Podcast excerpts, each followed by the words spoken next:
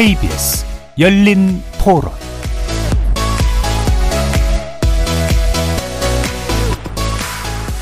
안녕하십니까. 케이비에스 열린토론 정준희입니다.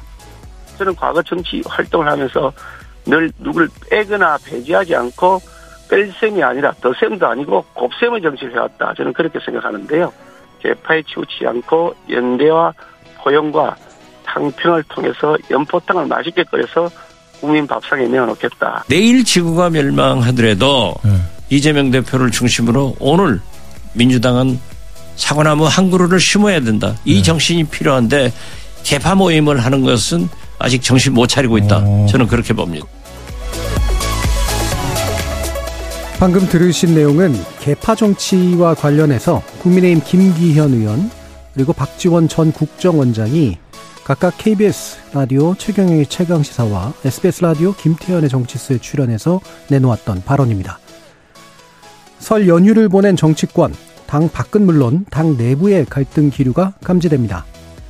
여당은 전당대회 경쟁이 본격화하면서 친윤과 비윤 사이의 갈등이, 그리고 야당은 이재명 대표를 향한 검찰 수사를 두고 친명계와 비명계의 목소리가 엇갈리고 있는 것 같은데요.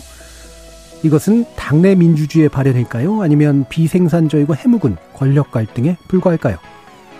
여의도 협치의 기술 신년기획 상상에서 현실로, 오늘은 그 마지막 시간 한국의 개파 정치에 대해서 살펴보도록 하겠습니다.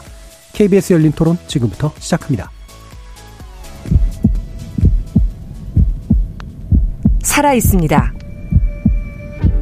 토론이 살아있습니다. 살아있는 토론, 케이비에스 열린 토론. 토론은 라디오가 진짜입니다. 진짜 토론. 케이비에스 열린 토론.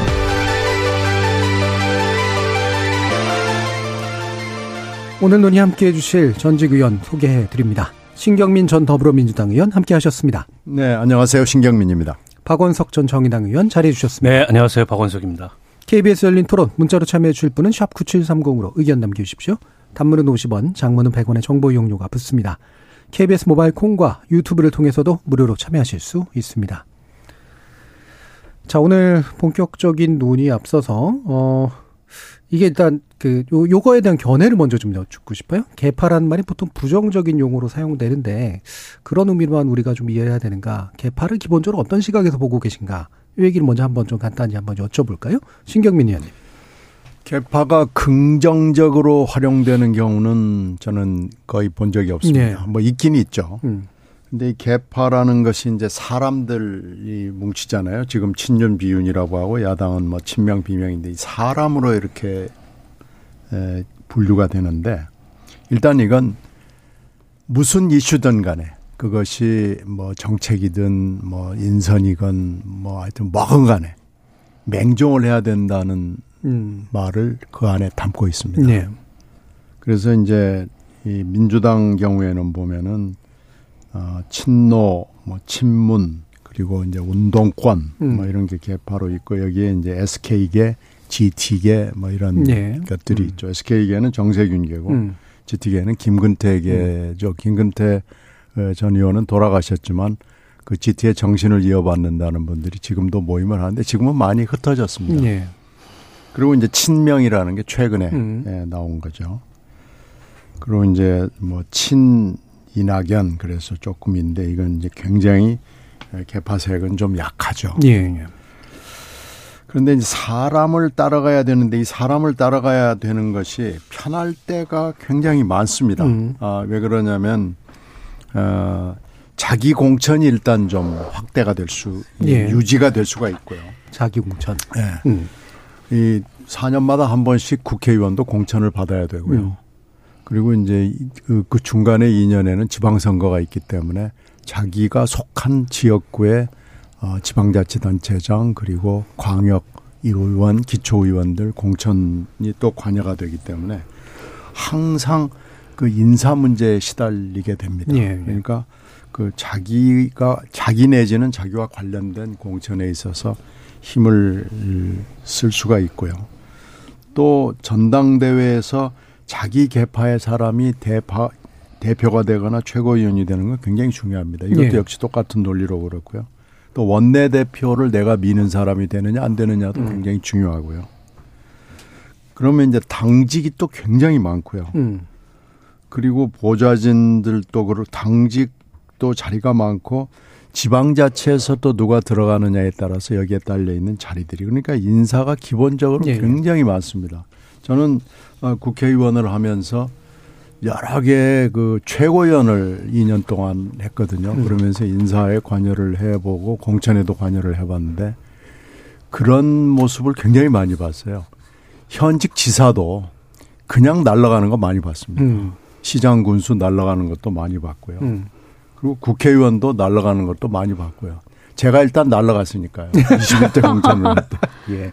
근데 저는 사실 개파에 속했다고 저는 제 자신은 생각하지 않습니다. 물론, 음. 어, 친문, 친노 쪽의 사람들이 끌어가지고 국회의원으로 들어가긴 했습니다만, 예.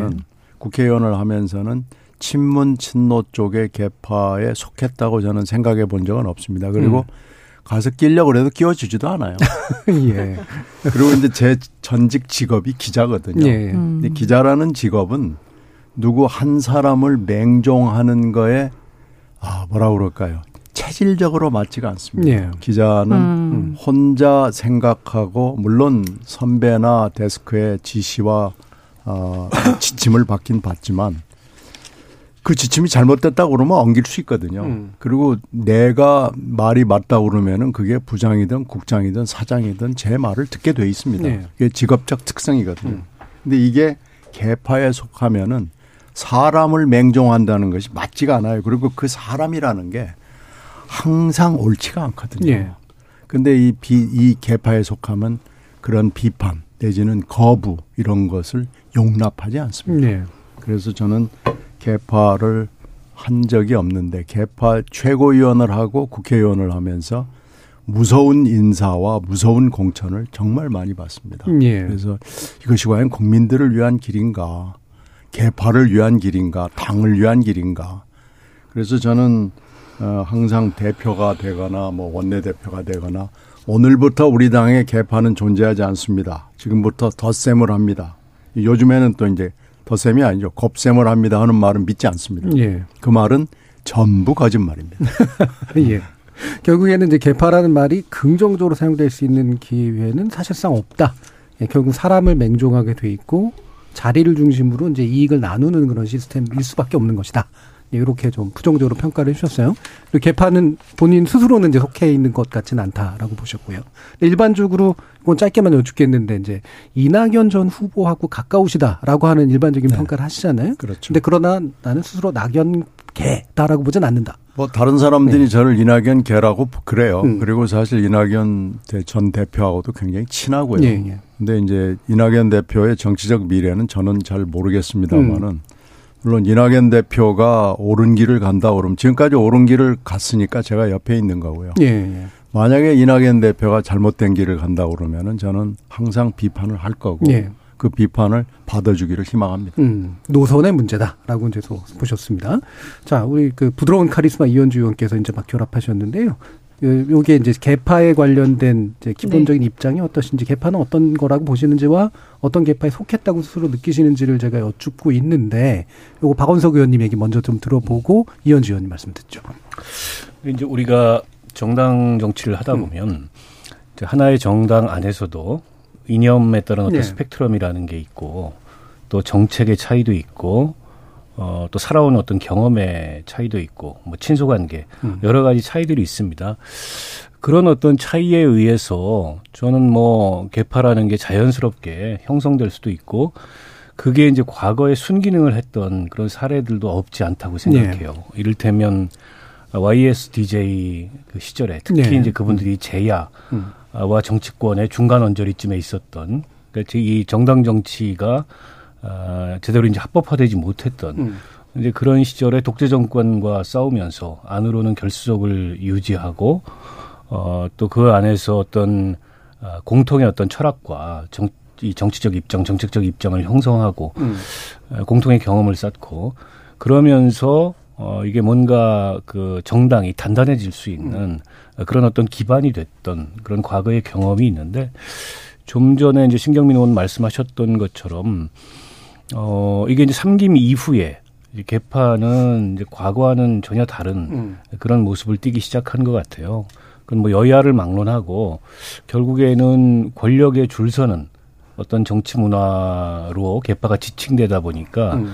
어, 긍정적인 의미나 순기능보다는 역기능이나 어떤 부정적인 평가가 많이 따랐던 것 같고, 그 삼김 이후에 이른바 이제 개파라는 걸 보면 결국에는 대통령의 그렇죠. 성을 따라서 음. 혹은 대통령이 되고자 하는 사람의 성을 따라서 이른바 개파라는 게 형성이 예. 되잖아요. 그래서 친노, 뭐 친문, 친명, 민주당에서는 그렇고 예. 국민의힘에서는 뭐 친이, 친박, 예. 아, 이제 친윤까지. 음. 근데 사실은 그런 개파라는 게 어떻게 보면은 정당 내에 당연히 있을 수밖에 없고 또 있음으로써 순기능을 할 수 있는 그런 어떤 정책이나 이념의 차이에 따른 의견 그룹하고는 음. 전혀 다른 저는 성격의 것이고 전혀 다른 기능을 한다고 예. 봅니다. 정당 내에서 이념, 뭐 철학, 정책, 경험의 차이에 따른 그런 의견 그룹은 오히려 이제 순기능을 더 촉진할 수 있는 음. 측면이 있지만 지금과 같은 어떻게 보면 이 권력자를 따르는 그런 개파는 특히 이게 이제 팬덤 정치하고 결합되면서 예. 최악의 상황을 지금 만들어가고 있는 게 아닌가 그런 우려가 들고요. 그런데 이제 앞으로도 이게 단기간에 없어지겠는가? 저는 없어지기 어려울 것 같아요. 음. 왜냐하면 우리 권력 구조하고 맞물린 문제고 우리 정당 문화하고 맞물린 문제고 또 이 정치 제도하고 맞물린 문제이기 때문에 앞으로도 그런 부정적인 영향이나 역기능이 상당할 거다. 결국에 이걸 넘어서려면 정당 내부의 그런 어떤 자율적인 음. 어, 그런 이 다양성, 뭐 다원, 자율성과 다원성을 인정하는 이런 문화가 확립이 돼야 되겠지만 그런 문화를 확립하려면 예. 결국에는 큰 틀에서 제도가 바뀌고 우리가 지난 시간에 논의했던 뭐 권력구조 문제나 이런 이제 큰 틀의 변화와 더불어서 새로운 정치 문화가 확립되지 않겠는가 싶고요. 물론 그런 제도 변화 이전이라도 정당 내에 그런 이 순기능을 할 수 있는 다원성을 어, 추구하는 어, 종전에 부정적으로 우리가 평가했던 개파와는 다른 좀 문화가 형성이 돼야 되는데 어, 특히 이제 뭐 매번 국회가 바뀌고 특히 이제 초선 의원 비율이 높아지잖아요. 그러면 이제 그런 분위기가 처음에는 막 일어나요. 음. 나는 어디 유력자한테 줄 안 서고 뭔가 우리 당내에서 다양한 어떤 견해의 차이를 가지고 어떤 긍정적인 정당 내부의 경쟁의 문화를 만들어내겠다. 그래서 공부 모임도 하고 네. 뭐 의견 그룹도 만들고 하는데 결과적으로는 이게 이제 다음 총선 공천을 앞두고 결국엔 유력자한테 줄 서는 음. 이제 그런 성격으로 변질될 가능성이 높고 어 이제 그런 걸 막지 못하는 게 현재 우리 정당 정치 내에 음. 내재되어 있는 문화이자 또 심각한 문제점이 아닌가 싶어서요. 그러니까 저는 뭐 개파를 청산한다. 개파를 넘어서자. 뭐 그런 말은 앞서 이제 신 의원님도 말씀하셨지만 별로 믿지 않습니다. 음. 그게 안 되더라고요. 음. 그보다는 아, 당내에 뭐 현실적으로 있는 그런 어떤 다양한 그 견해의 차이, 또 다양한 의견의 차이를 어떻게 수용하면서 이 줄서기로 어, 어떻게 보면 획일화를 강요하지 않는 그런 어떤 이 당내 민주주의를 확립해 나갈 건가. 예. 그에 대해서 어떻게 합리적인 규칙이나 합리적인 어떤 정당 내부의 민주주의를 확립할 건가 이런 차원에서 오히려 그 개파 혹은 의견 그룹의 순기능을 유도하는 방식의 음. 그런 어떤 변화나 작용이 있어야 되지 않을까 싶습니다. 예. 그러면 이것도 짧게만 제가 여쭤보는 게 그 정의당은 사실은 개파 인물 중심의 개파라기보다는 약간의 노선 내지 정파 정책 의견 그룹의 이제 흔적이 훨씬 더 강한 쪽이잖아요. 지금 현안은 그렇죠. 어떻습니까? 예. 뭐 과거의 민주노동당 시절에 비해서는 덜하긴 합니다만. 예. 어, 지금도 당내에 이른바 이제 개파 내지는 의견 구분이라는 게 있고, 어, 그게 이제 그, 저는 조금 현대화되지 못했다 이런 생각이 음. 들어요. 그게 과거에 이제 팔십 년대 학생운동, 또 뭐 그 이후에 노동운동까지 확대됐던, 네. 어, 이른바 이제 뭐 엔엘피디라고 음. 하는 그런 큰 틀의 사회운동의 노선에 말하자면 다른 구분이 그 잔재가 지금까지 남아있는 거고, 근데 이제 문제는 뭐냐면, 당을 운영하고 당의 리더십을 발휘하려면 책임을 져야 되는데 책임을 지지 않는다는 음, 거죠. 음. 당내의 그 당직 선거나 당내의 공직 후보자를 선출하는 선거에는 개입해서 위력을 발휘하고 어떻게 보면은 이 권력을 행사하는데 당을 운영하는 데 있어서 음. 뭔가 미래지향적인 비전을 내놓는다든지 그리고 그 비전을 가지고서 당을 이끌어간다든지 그런 모습은 보이지 않고 결국에는 그 계파 간의 경쟁이나 갈등이라는 게 정의당 같은 경우에 특히 이제 지역구의 당선 가능성이 좀 적다 보니까 예. 얼마 안 되는 비례대표 어, 이 경쟁으로 변질이 되거나 음. 혹은 그 비례대표 경쟁을 어, 조금 더 유리하게 이끌기 위해서 당직을 차지하기 위한 음. 그런 경쟁으로 이게 반복되다 보니까 사실은 당내에 있는 이른바 이제 노선에 따른 혹은 그 정책의 차이에 따른 의견그룹이라고는 하지만은 실제로 기성정당들, 양정당이 갖고 있는 계파의 문제와 본질적으로 크게 다르지 않은 예. 그런 문제들을 전 반복하고 있다고 봅니다. 예. 자, 이제 이현주 의원께도 여쭙겠는데요. 어, 네. 당도 다양하게 또 경험을 해보셨으니까 더더욱이나 생각도 많으실 것 같습니다. 네. 예. 한번 말씀 들어보죠. 어, 저는 뭐 이때까지 특정 계파를 한 적이 한 번도 없습니다. 네. 음. 근데 어떻게 보면 제가 이제 그 살아온 것 자체가 이제 정치 시작하기 전에도 어떻게 보면 주류의 길을 간 적이 한 번도 없고요. 음. 좀 독 특해서 그래서 뭐 어, 어떻게 보면 왕따도 많이 당하고. 네. 어, 주류 안에 비주류가 아니실까요? 그건 잘 모르겠는데. 어, 어쨌든 네. 예. 근데 어쨌든 음. 뭐 어, 제가 변호사 자격을 갖고 있지만 음. 법대가 아니고 음. 그래서 법조인 안에서도 그랬었고 예, 예. 또 근데 법조인 되고 나서도 기업으로 갔기 때문에 음. 또 주류가 아니고 음. 기업에서는 어쨌든 약간 변두리 그렇죠. 뭐 이렇잖아요. 예. 어 그리고 이제 정치를 시작을 했는데 이렇게 보면 이 사람한테 줄 서잖아요. 음. 사람한테. 그 무슨 차라리 뭐 이념이나 정책 같은 게 있어가지고 그걸 가지고 그때그때 같은 정책을 실현하고자 하는 같은 이상을 실현하고자 하는 사람들끼리 뭉쳐서 뭘 하면 모르겠는데 제가 볼 때는 제가 이제 그 석사 전공이 사실 공정거래랑 경제법인데요. 예. 제가 볼 때 이 전형적인 카르텔이에요. 이거는. 음. 그러니까 하나의 어떤 목표인데 그 목표는 뭐냐? 권력이죠. 네. 어, 그런데 이제 그 권력을 정당하게 경쟁해서 얻는 게 아니고요. 일종의 카르텔을 딱 형성해서 담합해서. 이 안에 들어오면 권력을 나누는 거죠. 그런데 거기서 왕따를 당하면 아무리 뛰어난 사람도 음. 권력을 나누지를 못하는 거예요. 그래서 이게 저는 어, 국정 운영이나 여러 가지 정치의 어떤 면에서 많은 인재들이 이 과정에서 도태가 되는데요. 음. 이게 뭐냐면 근데 이 계파에 줄 서는 사람들을 이렇게 쭉 보면 저는 이 우리가 물갈이 이게 굉장히 큰 폐해라는 생각이 드는데요. 음. 자꾸 물갈이를 하다 보니까 초재선이 많아졌어요. 예. 근데 초재선들은 인지도도 떨어지고요. 그다음에 독자적 생존력이 떨어져요. 음. 그러면 계파에서 벗어나는 순간 생존이 안 되는 거예요.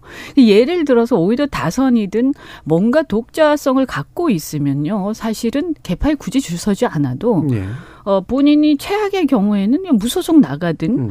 아니면 다른 당에서 나가든 얼마든지 생존이 가능해지거든요. 그래서 결국에는 국회의원들 개개인들이 생존력을 갖추지 못하다 보니까 이게 더 거기에 어, 종속되는 거죠.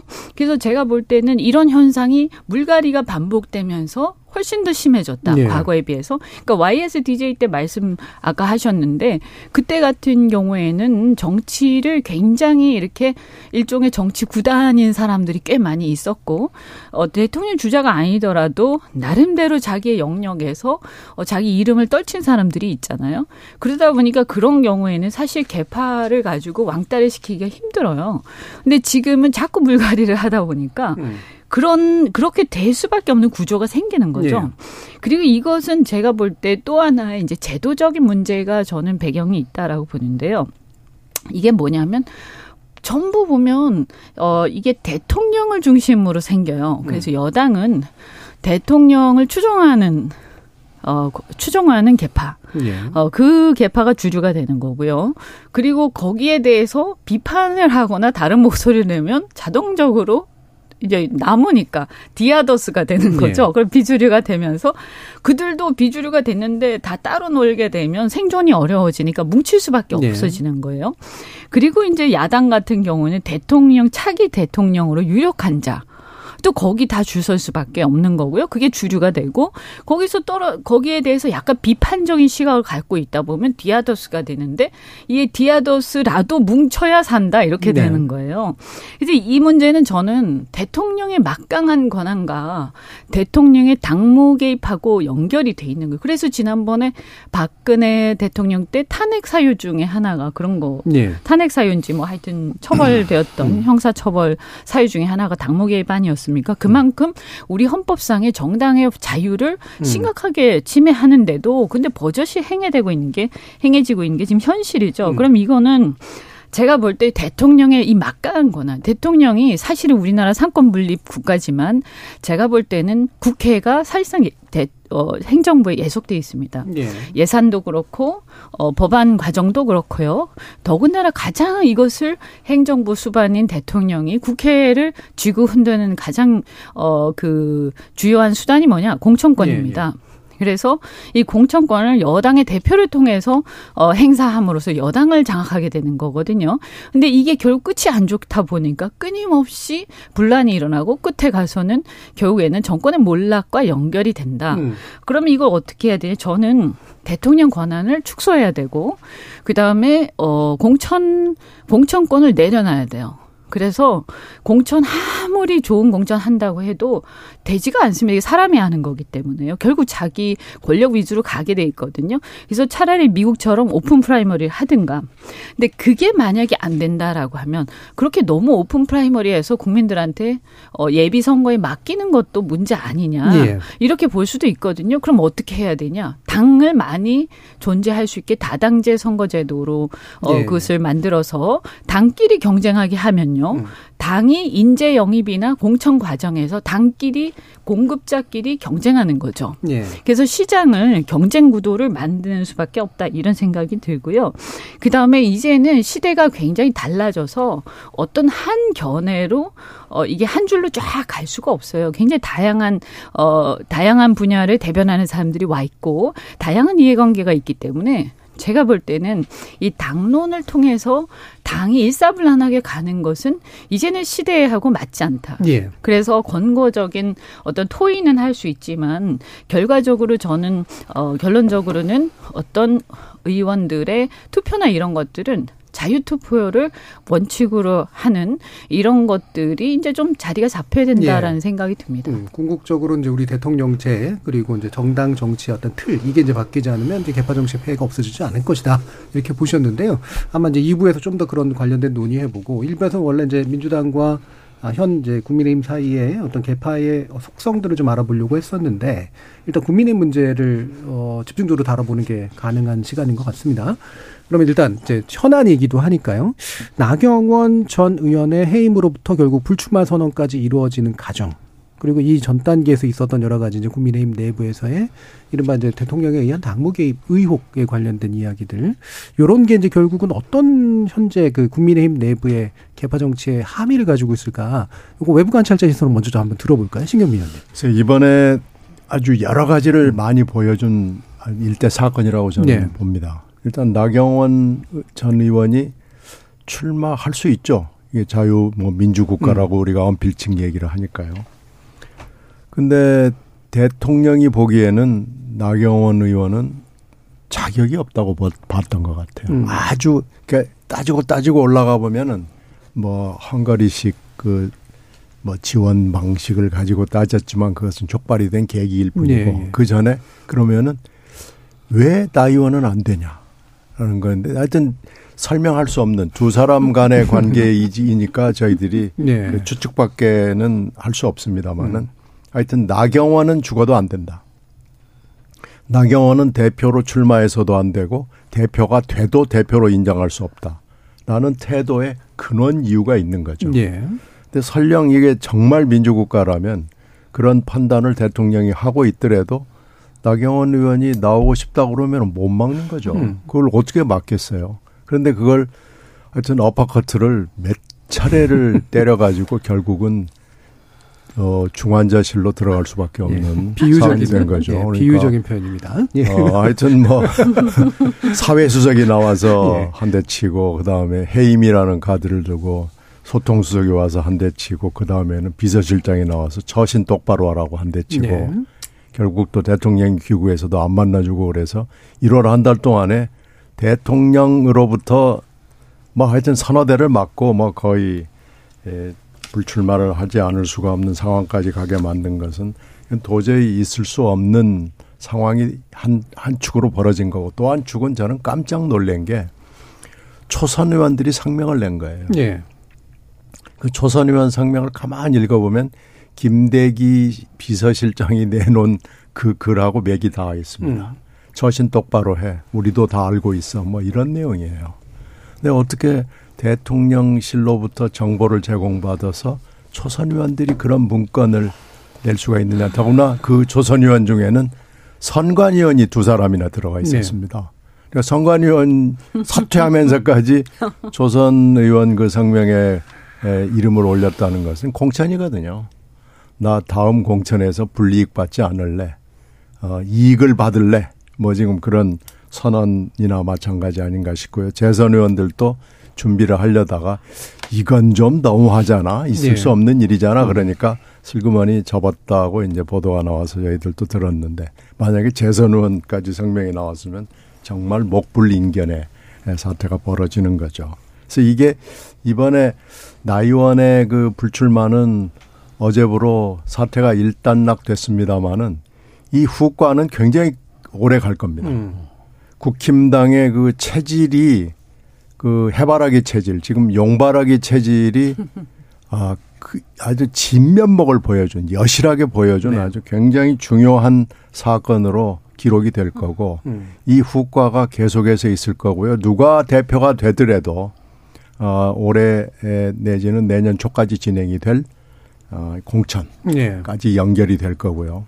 또 사무총장이 누가 될지도 지금 뭐 결정이 됐다고 자꾸들 그러는데 하여튼 계속해서 이 국힘당의 그 여파를 주고 이게 잔잔한 물결이 아니고 언제든지 폭풍으로 변할 수 있는 그런 사건이라고 생각을 합니다. 그래서 이 최근에 있었던 일월 달 내지는 십이월 달 두고 있었던 뭐 여러 가지 일들이 우리 정당 정치의 한계를 국민들한테 아주 속살을 여실히 보여준 중대한 사건이라고 봅니다. 네, 그러니까 국민의힘이 이제 대통령에 의한 그리고 대통령을 위한 정당이다라는 걸 그냥 아주 여실히 보여줬고 네. 또 그것이 바로 또 우리나라 정당 정치의 한계를 또 대표하는 것이다. 이번에 초선 의원들의 그, 음. 그 행태는 아마 두고두고 비난을 받을, 받을 겁니다. 네, 국민은 초재에서 그러니까 초선 의원들의 모습이 또 과거와도 또 약간 달랐던 이런 그러니까 아까 얘기하신 그런 모습하고는 자 그러면 이제. 어, 이현주 의원께서는 굉장히 강하게 이 부분을 비판한 것으로 네. 알고 있는데요. 네. 네. 한번 네. 들어보죠. 정말, 아, 저는 이거는 그 국회의원이라고 하면 그래도 국가를 대표하는, 그죠? 어, 입법 보고 우리 국민들이 국가를 대표하고 국민을 대표하라고 가장 의원 중에 가장 상위의 네. 그 자리이고 개개 헌법기관인데 이거는 흡사, 죄송한 얘기입니다만 홍위병들을 방불케 음. 하는 행동이었어요. 이런 행동 자체가요. 사실은 파시스트들이나 하는 거예요. 음. 이거 파시즘적 성향, 이게 전체주의 아닙니까? 이런 네. 게 어떤 어떤 하나의 그 이것도 뭐 어떤 정책적인 노선과 관련된 것도 아니죠. 음. 누구 한 사람을 가지고 어, 이 린치하는 집단적으로 왕따시키면서 공개적으로 이게 사실은 우리가 그렇게 비판에 맞지 않는 그 이제 인민민주주의식의 어떤 자아 비판의 음. 그런 행태들 과거에 음. 그런 거 아닙니까? 이게 무슨 이름을 써놓고 공산당 또는 사회 인민민주주의 이렇게 하는 거 아니거든요. 어느 어, 이것이 우파든 좌파든 파시즘으로 흐를 수 있는 어, 위험성은 항상 있는 거예요. 네. 근데 아, 그 어떤 어, 뭔가 그런 상황을 목표, 목격한 것 같고요. 음. 그것도 한두 명이 아니고 거의 오십 명 가까이. 어, 이거는 정말 양심을 버린 행동이라고 저는 생각해요. 일단 국회의원 자격이 없다. 죄송한 얘기지만. 어, 그렇게 생각하고. 근데 이렇게까지 하는 이유가 도대체 뭐냐. 영혼을 버려가면서. 네. 어, 이거 거의 노예가 된 거 아닙니까? 이제 말씀하신 대로, 어, 공천 때문이다라고 하는데요. 아무리 공천 때문이라고 해도 사실 근데 그 이유는 사실 독자 생존력이 없으니까 그런 거예요. 네. 사실 뭐 공천 못 받으면 안 나가면 되는 거고 또 정 안 되면 뭐 무소속 나가고 뭐 어떤 다른 방법들이 있는 거죠. 왜 이렇게까지 해서 공천 받아서 국회의원 되려고 하는 걸까?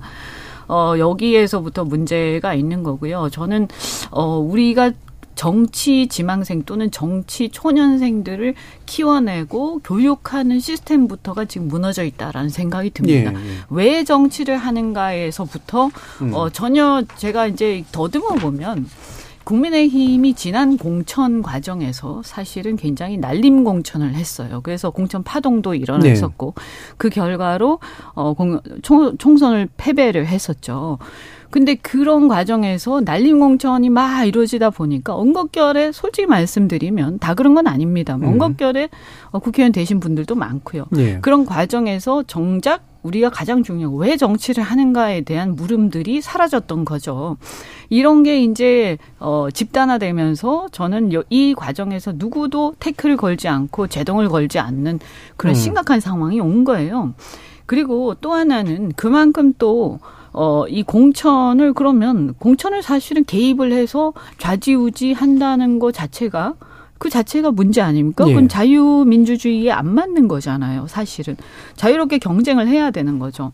근데 자유를 지향한다는 정당에서 자유로운 경쟁을 저해하는 이런 담합적 요소들이 버젓이 행해지고 있다면 굉장히 부끄러워해야 음. 되는 거고 자유란 말을 입에서 꺼내면 안 되죠. 왜냐하면 제가 볼 때 애초에 자유 얘기를 안 하면 모르겠어요. 네, 네. 근데 자기 부정적이란 말이죠. 네, 그럼요. 네. 그 그러면 자유를 그렇게 지, 얘기를 떠들면서 어떻게 이렇게 근본적인 어떤 자유 경쟁의 원리 자체를 이렇게 깡그리 무시할 수가 있느냐 이런 생각이 드는데요. 이게 결국에는 이제 권력의 사유화하고 맞닿고 있다. 결국은 뭐냐면 이 당이 사당화돼 가고 있는 거예요. 네. 그러면 우리가 지난 탄핵 때도 권력의 사유화가 문제가 됐지 않습니까? 네.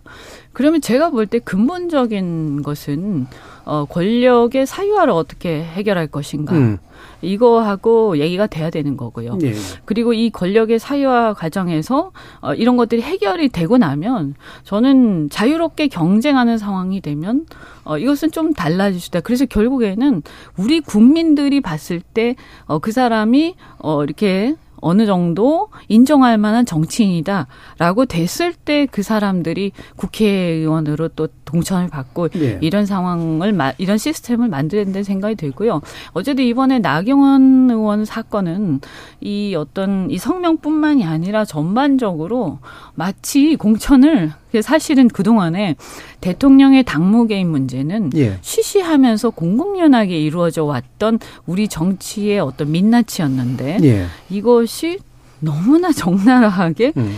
그냥 대놓고 이루어지는 것을 보면서 아, 저는 사실은 어, 제가 이때까지 저도 뭐 올해는 아닙니다만 한 십여 년 정치하면서 이런 광경은 처음 목격해요. 예, 예, 예. 어, 그래서 제가 민주당에 있을 때도 사실 친노 어, 친노, 비노, 이런 거, 그 다음에 운동권, 뭐, 비운동권, 또 전대협, 전대협이 아닌 사람들, 예. 디아더스, 이런 것들에 대해서 굉장히 계속 싸워왔는데, 제가 그 자유를 찾아서 또 여기 와서 보니까 자유를 말은 하지만 전혀 자유롭지 않은 이런 상황이 됐어요. 그래서 죄송한 얘기지만, 솔직히 말씀드리면 우리나라 국민들이나 제대로 생각을 가지고 보면 이 양당이 다 문제가 있는 거예요. 근데, 결국에는 어떤 다른 길을 가고 싶어도 어, 정당 제도 자체가 둘 중에 하나를 택해야 되고 그 안에 속하지 않으면 결국에 살아남지 못하는 구조. 예. 뭐 이렇게 되는 거죠. 알겠습니다. 자, 그래서 이게 이제 그 다시 또 박, 박 의원님께 여쭙게 되는데 네. 이게 결국 두 가지 문제를 좀 짚어주시면 어떨까 싶은데요. 하나는 어, 과거에 사실 국민의힘 계열 정당이 원래 이제 대통령에 의한 정당이었던 특색이 있었는데 이번엔 유독 더 심하다고 보시는지와 어, 지금 이제 당원 중심의 투표 체계로 가는데 이게 만약에 정말로 당원에게 의해서 만약에 배척받는 상황이 올 수도 있다라고 생각하시는지 한번 여쭤볼까요? 그러니까 그 정치를 오래 하셨던 원로들도 음. 그런 말씀을 하세요. 최근에 국민의힘 사태를 보면서 정치하면서 저런 모습은 처음 본다. 음. 이건 뭐 과거의 제왕적 총재 시절보다 더 거슬러 올라가서 흡사 독재 정권 시절과 같은 그런 모습을 좀 보이고 있는 거 아니겠어요? 저는 지금 국민의힘 의원들이 집단적으로 비루한 것은 물론이고 겁먹었다고 생각해요. 네네. 그러니까 이준석 전 대표 음. 이렇게 찍혀나가는 거 보고 유승민 전 의원 저런 식으로 당내에서 배제되는 걸 보면서 아 찍히면 눈밖에 나면 그리고 자기 소신이나 아, 자기가 옳다고 생각하는 것을 함부로 입 밖으로 꺼내면 나도 저렇게 될 수 있구나라고 음. 집단적으로 지금 겁을 먹은 거죠. 그렇다 보니까 너도 나도 앞장서 가지고 아무리 나경원 의원의 처시가, 처신에 문제가 있었다고 하더라도 선배 정치인을 그렇게 집단적으로 왕따하고 음. 린치하는 이런 모습에 동참한다는 거는 제가 보기 상상하기 어려운 모습이거든요. 결국에 이제 문제의 원인이나 출발점은 윤 대통령한테 있는 거예요. 결국에 정당의 자율성 혹은 정당 민주주의 이런 거는 다 무시하고 전혀 존중하거나 전혀 인정하지 않고 결국엔 내 당으로 만들어서 음. 다음 총선에 내가 생각하는 국정 운영을 할 수 있는 그런 정당이 되게 해야 되겠다. 결국에 그 여당을 거수기로 만들고 당 대표는 시키는 대로 시키면 시키는 대로 하는 사람으로 음. 선출하겠다. 저는 이 욕망을 거침없이 드러내고 있는 거라고 봅니다. 근데 여기에 대해서 당내에 별다른 저항도 없고 음. 또 그 저항이 일부 개인들이나 부분적으로 있지만 조직화되지도 않고 있어요. 이대로 간다면은 아마 윤 대통령, 윤 대통령 뜻대로 그 의지가 관철될 수도 있겠다. 그거는 우리 정당 정치 심각한 퇴행이고 네.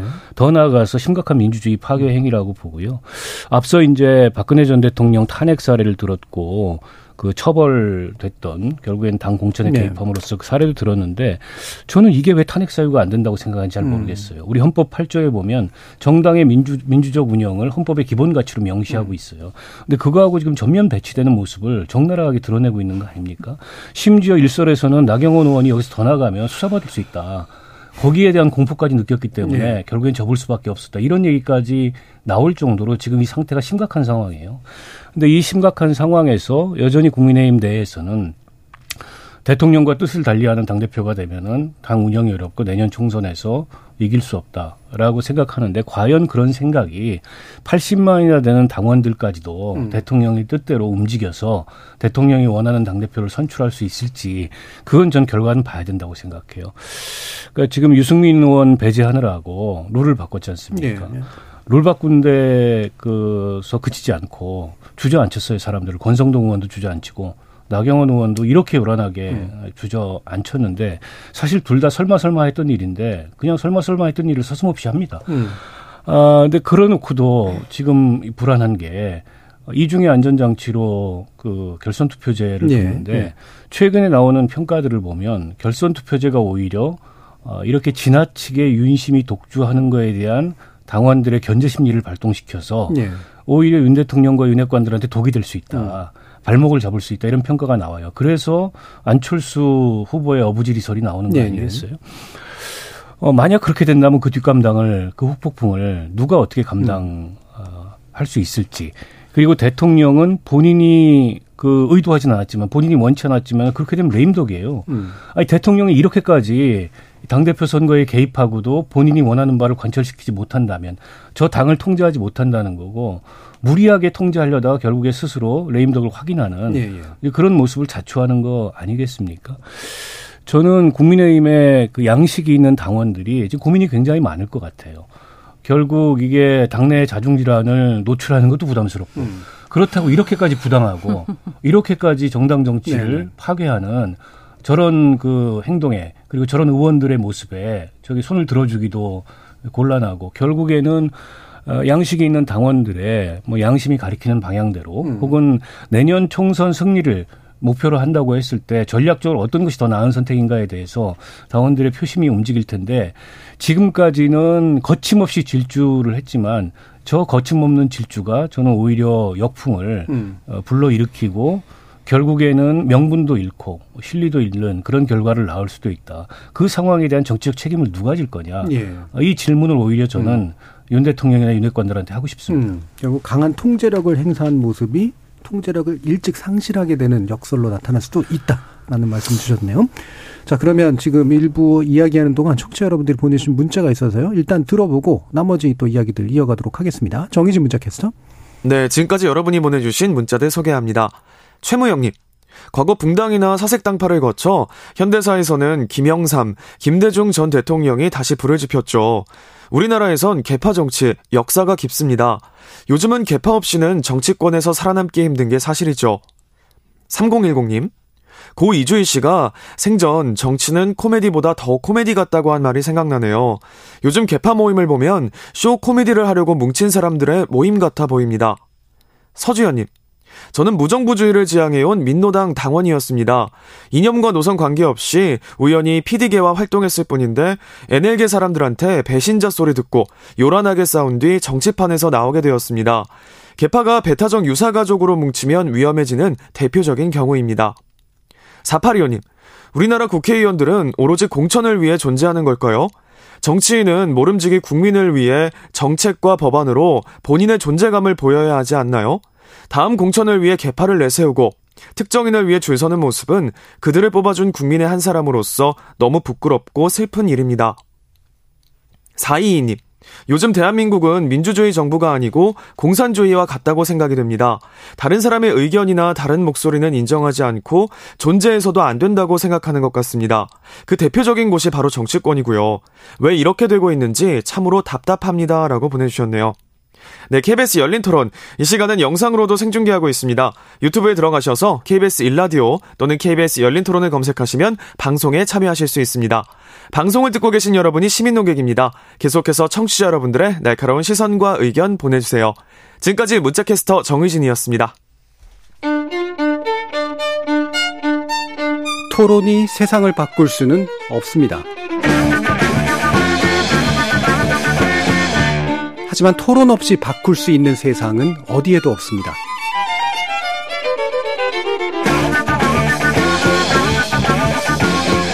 세상의 선한 변화를 갈망하는 당신. 정답이 아니라 질문의 힘을 믿는 당신. 우리 케이비에스 열린 토론에서 만납시다.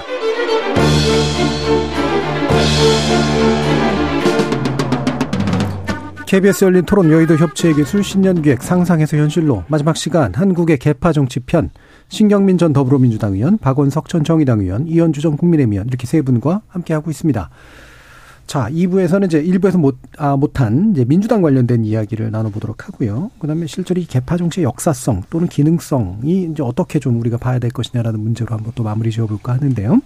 자, 민주당의 이제 지금은 결국은 이제 후보였던 대통령 후보였던 이재명, 지금 현 대표를 중심으로 하는 친명계와 비명계로 일단 나뉘어지고 있다고 보는데, 뭐, 이게 이제 부정하는 목소리도 있고, 그럴 수밖에 없다라고 보는 목소리도 좀 있긴 합니다. 요것도 이제 외부의 시선 한번 좀 보도록 할까요? 먼저 이현주 의원님 좀 말씀해 주시죠. 네. 그, 그런데 이제 아주 엄격히 이렇게 보면요. 제가 봤을 때는 저도 뭐 한 십여 년 이렇게 쭉 지켜보면, 오히려 이걸 개파 정치라고 하는 게 맞는지도 잘 모르죠. 음. 지금 현재의 상황이. 왜냐하면 과거에는 어쨌든 뚜렷하게 어, 권력자, 그러니까 대통령 또는 대통령 대권 주자에 해당하는 주류의 어떤 계파, 무슨, 무슨, 무슨 계가 있다면 그 계가 아닌 다른 또, 어, 뚜렷하게 어떤 구심점이 되는 사람이 있었고 그 반대파의 그 구심점을 중심으로 해서 한 개 내지 두세 개의 여러 계파가 존재를 하면서 어떻게 보면 좀 팽팽하게 맞서기도 했었거든요. 음. 어, 그러니까 뭐 예컨대 이제 어, 우리 이제 국민의힘 같은 경우 과거에, 어, 어쨌든 이명박계 뭐 박근혜계 뭐 네. 이런 거가 있었고요.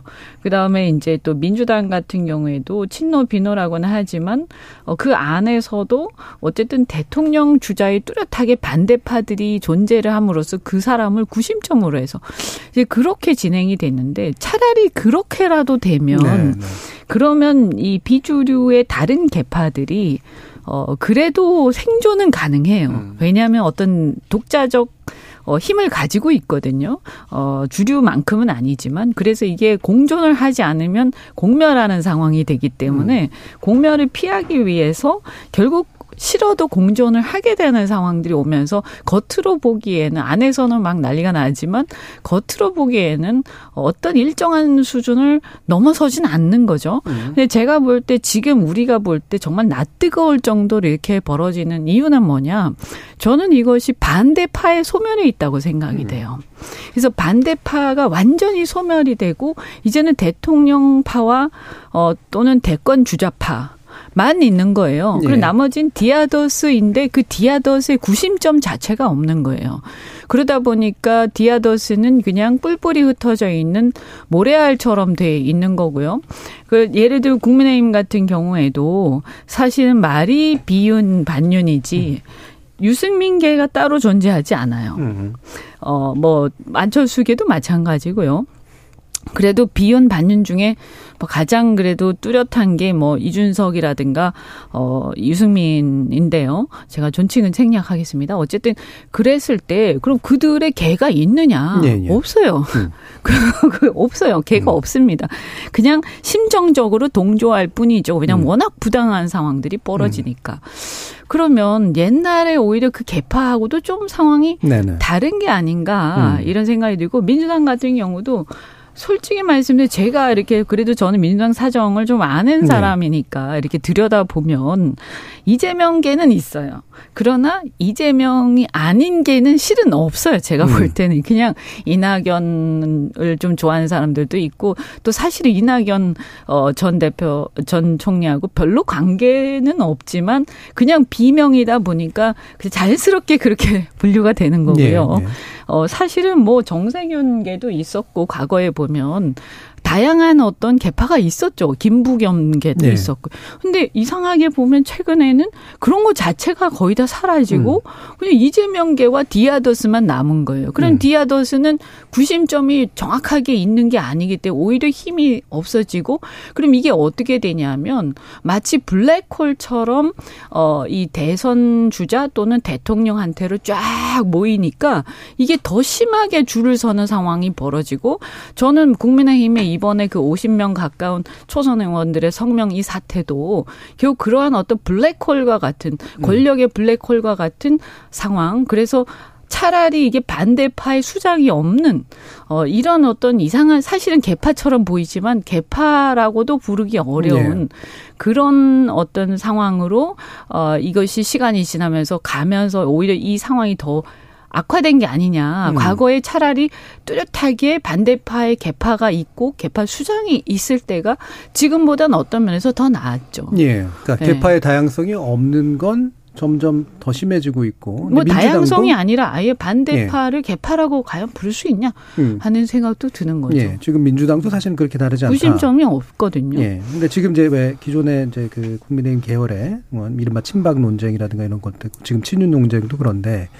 어, 이럴 경우에는 이제 친, 진으로 나가서 찐까지 가는 이제 그런 내부에서 또 나뉘어지는 그런 경우도 있는데 민주당 계열에서는 뭐 그런 정도까지는 아닌 것 같다라는 생각이 드는데 지금 어떤가요? 민주당은 양태가 음. 조금 다르죠. 예. 예, 국힘당하고는 좀 다른데 이제 명계가 분명히 있고요. 음. 어, 그럼 거기도 이제 물론 아주 가까운 명계가 있고 조금 음. 이제 주변 명계가 있고 그래서 명계가 일정 숫자가 있고 비명계라고 지금 얘기하는 것은 아무래도 이제 친문, 직전 대통령이니까요. 네. 친문계가 있는데 친문계도 친노의 뿌리를 둔 친문계가 있고 친노의 뿌리를 두지 않은 뭐 나중에 합류한 그냥 음. 하여튼 음. 그냥 친문, 그냥 친문이 있고 또 운동권이 굉장히 광범하게 이 친문, 친노하고 또 결합이 돼 있고요. 네.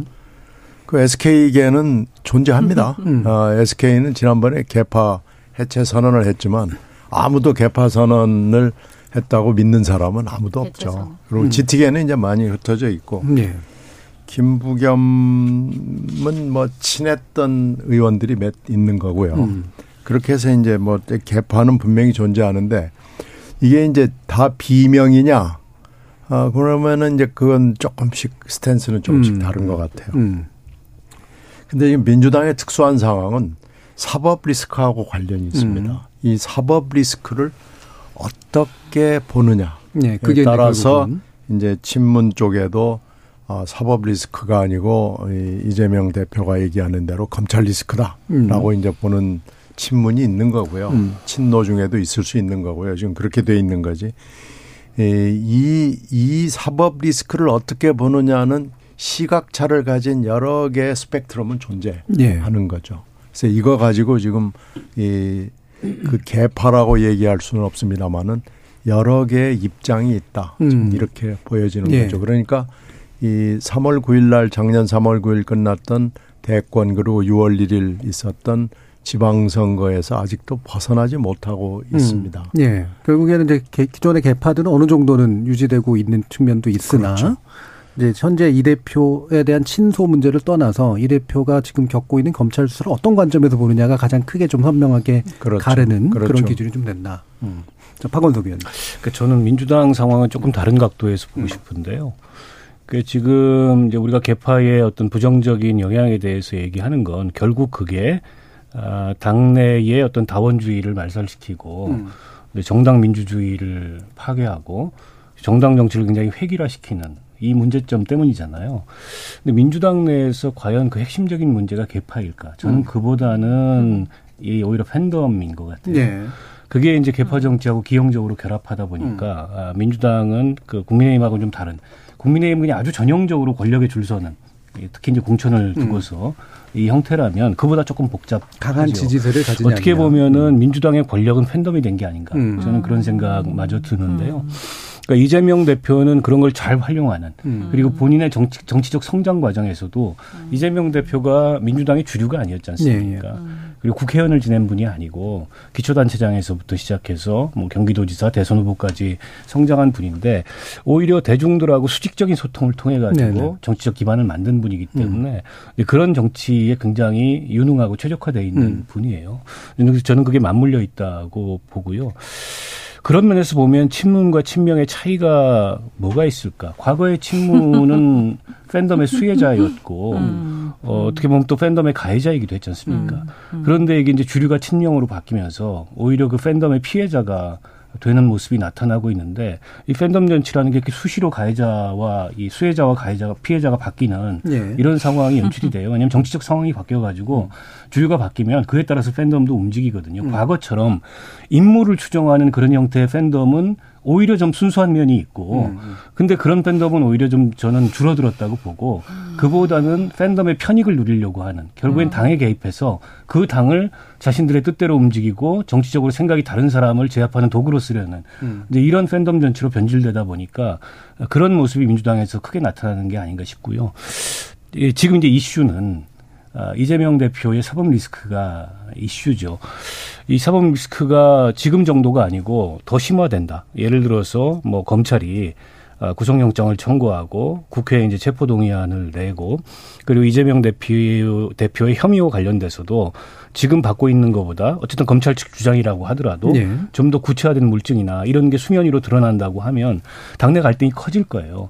그런데 이 당내 갈등이 커지는 양상이 굉장히 파괴적으로 저는 커질 거라고 봅니다. 결국에는 지금도 문자폭탄이 해서 다른 견해를 말하는 그런 정치인에 대한 직접적인 공격이 이루어질 텐데 어, 그 직접적인 공격의 수위가 훨씬 더 높아지고 양상도 훨씬 더 격렬해지고 이제 저런 자들은 다음 총선에 공청 주면 안 된다. 음. 이런 식의 노골적인 배제 담론마저도 저는 등장할 가능성이 어, 높다고 보고요.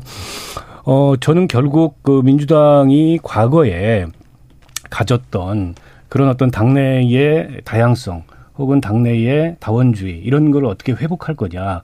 아, 이게 이제 관건이라고 봅니다. 결국 이제 리더의 역할이 중요하고 리더의 생각이 중요한데, 어, 이재명 대표가 대중 정치인으로서 그런 어떤 대중성을 남들이 갖지 못한, 갖는 건 굉장히 큰 장점이 음. 될 수 있는데, 어, 동시에 당을 어떻게 강하게 만들 건가에 있어서, 어, 당 내의 생각을 하나로 획일한다고, 획일화된다고 당이 강해지는 게 아니거든요. 네.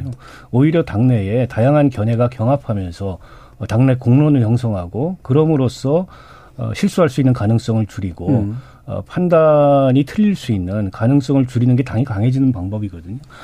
저는 결국 이 사법 리스크와 결부된 이재명 대표가 지금 맡고 있는 위기가 민주당의 정당 민주주의의 또 하나의 실험대가 되지 않겠나 이런 네. 생각이 듭니다. 현재까지는 뭐 별로 긍정적으로 음. 보이진 않아요. 자, 그러면 저 첫 번째 문제에서 이제 우리가 개파에 대한 전반적인 정의를 해보셨고 또 입장도 들어봤고 또 국민의힘과 이제 민주당 내부의 이제 개파의 현실에 대해서도 한번 이야기를 나눠봤는데요.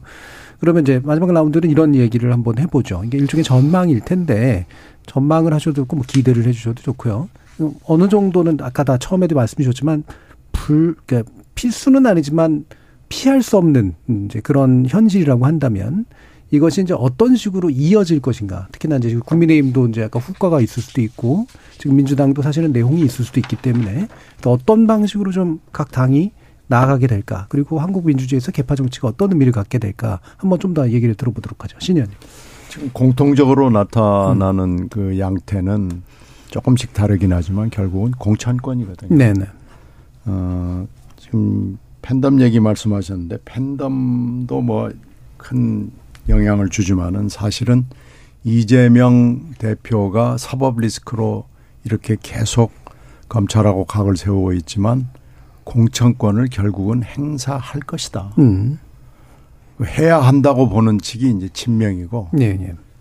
이래서는 우리가 민주당이 다음에 수도권 등등 여러 지역에서 국민들에게 표를 달라고 할 수 없을 것이다.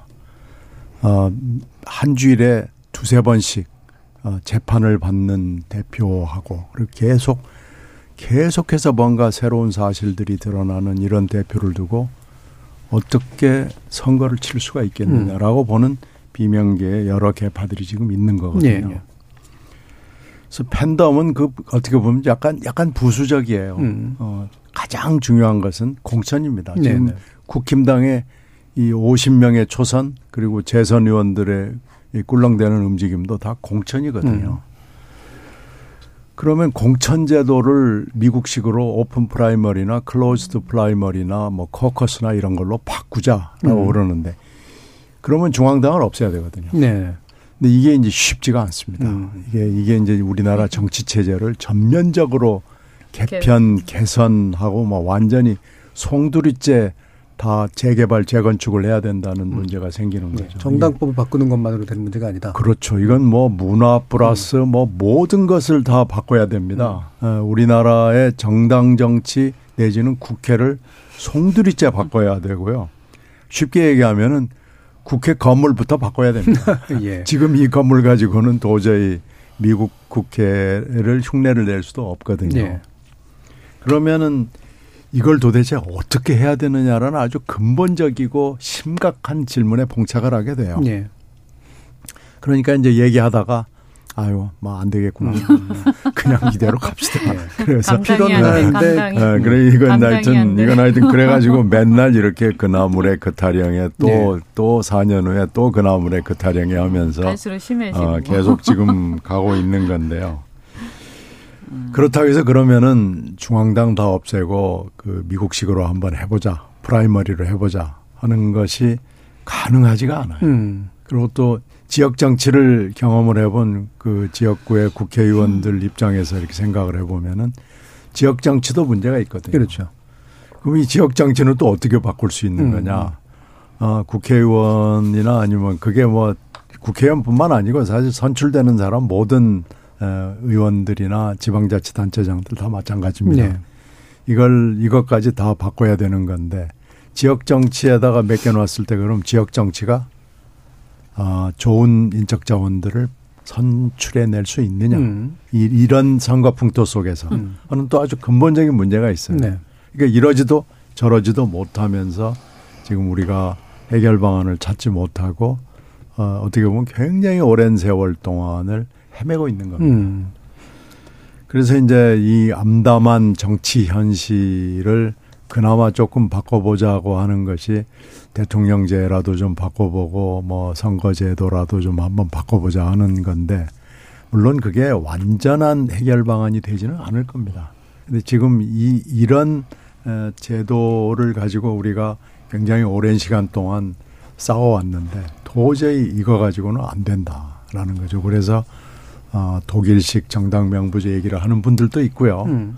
어, 많이 있는데 독일식 정당 명부제는 다당제에서 가능한 거고 그리고 정당의 민주화가 굉장히 잘 돼 있는 네. 아주 그 그레이드가 굉장히 음. 높은 수준이거든요. 그럼 우리가 지금 그런 정치 풍토나 정당을 기대할 수 있느냐라는 또 근본적인 문제가 있는데요. 지금 대통령제와 소선거구제를 통해서는 이런 정도의 정치와 국회를 가질 수밖에 없다는 네. 것이 어떻게 보면 잠정적인 소결론입니다. 음. 그래서 이대로는 안 된다라고 그래서 조금 더 우리가 실험을 통해서 어, 혁신적으로 나가봐야 된다. 그래서 음. 아마 지금 이 프로그램의 그 취지도 그런 거거든요. 네. 우리가 좀 실험을 한번 더 해보고 국회와 정당을 업그레이드 할 수 있는 방안을 음. 생각해 보자라는 거죠. 그러면 네. 좀 국회의원이나 아, 지방의회나 지방자치단체장들도 좋은 사람들이 나올 수 있지 않겠느냐라는 음. 이런 논, 논의의 시작이죠. 예, 결국은 공천권이 문제고 그래서 또 이러한 개파정치의 나쁜 측면이 더 악화될 수밖에 없는 게 현실인데 그렇다고 이걸 일거에 바꿀 수는 없기 때문에 다양한 실험들을 네. 통해서 조금이라도 나온 방법이 뭔지를 일단 들여다볼 필요는 있겠다. 박원석 의원님은 어때요? 사실 그 대한민국 정치 제도의 가장 큰 문제점 중에 하나는 정당 간 경쟁을 보장하지 않는 네. 이런 체제라는 데 가장 큰 문제가 있다고 생각합니다. 그러니까 정당 내의 경쟁은 어떤 룰로 할 건지 또 어떤 제도로 할 건지는 그 정당이 선택하기 나름이에요. 네. 거기에 정답은 없다고 봐요. 그러나 이제 정당 간 경쟁에 있어서는 이건 진짜 큰 게임의 룰이기 때문에 그건 이제 공정할 수 있어야 되고 공정해야 되고 이 다양성을 우리 국민들의 정치적 의견 견해가 굉장히 다양하기 때문에 그런 견해를 고르게 담을 수 있어야 되는데 현재의 소선거구제 그리고 빈약한 비례대표제로는 정당 간 경쟁이 보장이 안 된다. 이걸 고치는 게 저는 급선무라고 보고 그게 저는 거꾸로 정당 민주주의에도 정당 내부 민주주의에도 영향을 미칠 수 있다고 음. 생각을 합니다. 어, 또 한 가지는 일제 약간 정당 문화와도 관련된 얘기인데 저는 제일 이해가 안 되는 그 이 모습이 국회의원들이 전부 장관이 되고 싶어요. 네. 왜 이렇게 장관이 되고 싶어 할까요? 장관 네. 되면 승진하는 건가요? 음. 근데 국회의원을 흔히 장관급이라 그래요. 네. 장관하고 네. 동급이라고 얘기하는데 장관이 못 돼서 안달입니다. 길게 해봐야 뭐 일, 이 년밖에 못하는 음. 장관을. 저는 그게 이상한 문화라고 생각을 음. 합니다. 그러니까 저는 대한민국의 삼김 이후에 정당 지도자는 없다고 생각해요. 음. 대통령도 있었고 선수 높은 음. 그런 다선 중진 의원들이 있었지만 진정한 의미의 정당 지도자가 없었다. 음. 왜냐하면 정당 지도자를 목표하지도 않고 정당 지도자를 꿈꾸지도 않고 네. 정당 지도자가 뭔지도 모릅니다. 음. 그런 건 관심이 없고 너도 나도 다 장관 되고 싶어하고 너도 나도 기회만 있으면은 뭐 광역단체장 되고 네. 또 대선 나가고 싶어하고 그러니까 이 풍토 자체가 저는 결국 우리 정당 정치가 지금도 너무 취약하구나. 근데 이제 독일의 메르켈 물론 이제 우리하고 직접 비교할 비교하기 어려운 권력 구조나 정치 제도를 갖고 있지만 메르켈 총리가 총리를 이십 년을 했어요. 음. 그 얘기는 정당 대표를 이십 년을 했다는 그렇죠. 얘기예요. 대한민국에서는 불가능한 얘기죠. 음. 예전에 삼김들 제외해 놓고는 윈스턴 처칠은 하원 의원을 육십이 년을 했습니다. 음. 그러니까 대한민국에서 이런 게 용납이 안 돼요. 네. 매번 국회가 열리면 초선 비율이 오십 퍼센트가 넘고 그리고 다선 중진이면은 다 저 사람들은 이제 쓸모없는 사람들 내지는 기득권만 추구하는 사람들. 이렇게 취급을 받고 더군다나 이게 팬덤이 강해지면서 더더욱 그런 현상이 강한데 이런 상황에서 정당 지도자가 나올 수 없는 풍토죠. 전부 다 공천에 줄 서야 되고 전부 다 대통령 눈에 들어서 장관해야 되고 그러니까는 정당이 어떻게 보면 우리 사회에 존재하는 다양한 정치적 견해를 혹은 갈등을 수렴해서 그걸 대변하고 어, 어떻게 보면 좀 이 국정을 운영하는 그런 중심이 되지 못하고 그냥 선거용 정당, 음. 캠프 정당들만이 난립하고 있는 게 지금의 정당 정치가 아닌가라는 생각이 들어요. 네. 그러면서 저는 제도의 변화도 중요하고 게임의 룰도 바꿔야 되겠지만 근본적으로 정당 민주주의가 뭔가에 대해서 음. 지금 국회의원을 하는 분들부터 또 정당의 주요한 리더들이나 정당의 지도자들부터 좀 깊이 생각해 봐야 된다. 이런 식의 정당 민주주의를 가지고는 대한민국 정치 한 걸음도 나가지 못한다. 예. 이런 생각이 듭니다. 그러니까 결국엔 정당 간 경쟁을 활성화하는 제도가 제일 중요하고 어, 사실은 정당 정치가 목적이 아니라 이제 결국은 행정각부에 들어가거나 스스로가 이제 왕국을 꾸리는 수 있는 뭔가를 지향하는 정치인이 많아서 생기는 문제. 이 부분 어떻게 극복할 것이냐. 자, 그럼 마지막으로 이현주 의원님. 어, 그, 뭐, 장관이 되고자 하는 거, 이거는 사실은 대통령제에서는 옳지 않은 거죠. 음. 대통령제는 대통령의 권한이 막강하기 때문에 이것을 견제할 수 있는 가장 큰 이제 역할을 부여받은 게 헌법상으로 의회거든요. 그래서 의회가 대통령을 잘 견제해야 되는데, 물론 때로는 협력하지만, 그렇기 때문에 이 의회 구성원들이 장관이 되기 시작하면요, 이 견제가 되기가 어려워요. 어려울 네. 수밖에 없어요. 그래서 대통령제 국가에서는 이 겸임을 허락하지 않죠. 어, 이게 이제 장관을 겸하는 경우에는 내각제인 경우거든요. 네. 총리도 겸하니까요. 그리고 같이 함께 책임지기 때문에 불신임되면 국회도 해산되지 않습니까? 어, 그런데 우리나라는 대통령제라서 대통령의 권한 엄청 막강한데도 불구하고 그 권한을 견제할 생각은 안 하고 그 책무는 소홀히 한 채 자꾸 줄 줄 서서 어, 장관하려고 한다. 근데 이게 가능해진 게 이제 어쨌든 어, 상긴 시대 이후에 이 팔십칠 년 민주화 이후에 개헌을 하면서 도입이 된 건데요. 이거는 어떤 면에서 보면 사실은 상김들의 입장에서는 네.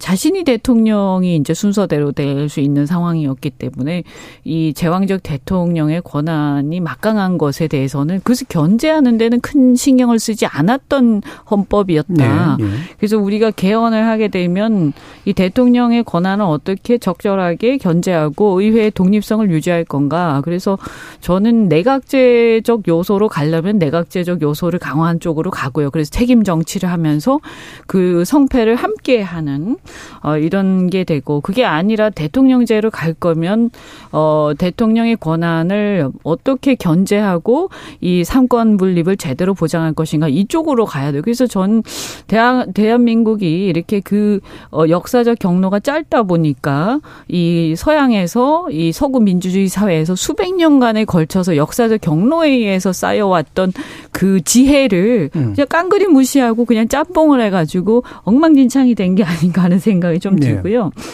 그래서 이 어떻게 보면 정치의 수준은 좀 유권자의 수준하고도 일맥상통한다 뭐 이런 얘기도 있는데 저는 이것이 결국 어떤 면에서 보면 우리가 어, 이 겉으로는 굉장히 성장을 했어요. 그래서 어, 사실 어떻게 아이로 치면 어, 아직까지 지혜는 많이 부족한데 몸은 엄청 잘 먹어가지고 큰 거죠. 키도 크고.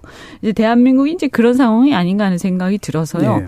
우리의 민주주의가 지금 이 수준인 것은 저는 어, 이러한 어떤 보이지 않는 소프트웨어의 부분에서는 결국에는 우리가 남들보다 조금 빨리 갈 수는 있어도 어, 경제 성장을 하듯이 이렇게 다 뛰어넘을 수는 없는 거구나. 결국에는 우리가 이것을 경험해가면서 아 다음에는 개헌하면 이래야 되겠다. 다음에는 이래야 되겠다. 이걸 어, 체득하는 수밖에 없고요. 그래서 말씀드린 것처럼 개헌은 그렇고 그다음에 아까 어떻게 보면 오픈 프라이머리를 하는 게 굉장히 좋지만 어, 전면적으로 하는 게 어렵다고 한다면 예. 결국에는 뭐냐 하면 여러 당이 자유롭게 경쟁하는 상황으로 가면요. 어떤 당은 야 우리는 오픈 프라이머리 하겠어. 국민들한테 선언을 하고 그 바람직한 오픈 프라이머리 제도를 어떤 당이 끊임없이 시행착오를 겪으면서 만들어낼 수 있지 않겠나. 그래서 국민들이 보고 그것이 괜찮으면 이게 확대되는 거죠. 음. 그래서 경쟁하는 다른 당들도 야 우리도 하자 이렇게 될 것이고요. 그래서 저는 사실은 우리가 경제에서는 자유경쟁 그렇게 강 강조를 하면서 정작 정치권에서는 경쟁을 어떻게 하면 안 할까 하는 생각부터 한다. 그래서 어, 결국에는 이 다당제 그래서 자유롭게 정당이 생겨나고 편, 네. 아주 쉽게 생겨나고 그 정당들 사이에서 기존의 기성 정당이 하지 못했던 새로운 것들을 도입하는 일종의 기업가 정신 같은 그래서 창업하는 정당들이 여러 곳에서 생기고 그중에 죽는 정당도 있겠지만 새롭게 뭔가를 어, 우리 국민들한테 희망을 주는 는 정당도 예. 생기는 이렇게 어쨌든 예. 제일 중요한 거는 저는 알겠습니다. 이 다당제라고 예. 생각이 됩니다. 예. 예. 네. 자주 강조해 주던 다당제로 네. 결국 결론을 지어주셨습니다. 가능한 선거제도. 예. 자 네. 오늘 또 열린 토론은 이것으로 또 모두 마무리할까 하는데 오늘 함께해 주신 박원석 의원님, 이현주 의원님, 신경민 의원님 세 분 모두 수고하셨습니다. 감사합니다. 고맙습니다. 네, 고맙습니다. 군자는 골고루 통하되 사사로운 당파에 매이지 않고 소인은 패거리를 지어 서로 견주되 두루 통하거나 화합하지 않는다. 논어 위정편에서 공자가 한 말인데요. 나중에 구양수는 또 붕당론을 통해서 정도를 추구하는 군자들의 당, 이익에 눈먼 소인들의 패거리를 구별하기도 했죠. 사실 무리를 짓는 건 정치에서 불가피한 일인데요. 그 방향이 소인배를 향하게 할 거냐, 그나마 군자 쪽을 향하게 할 거냐의 문제가 남겠죠. 그리고 그 방향을 결정짓는 건 유권자의 힘이겠고요. 지금까지 케이비에스 열린 토론 정준이었습니다.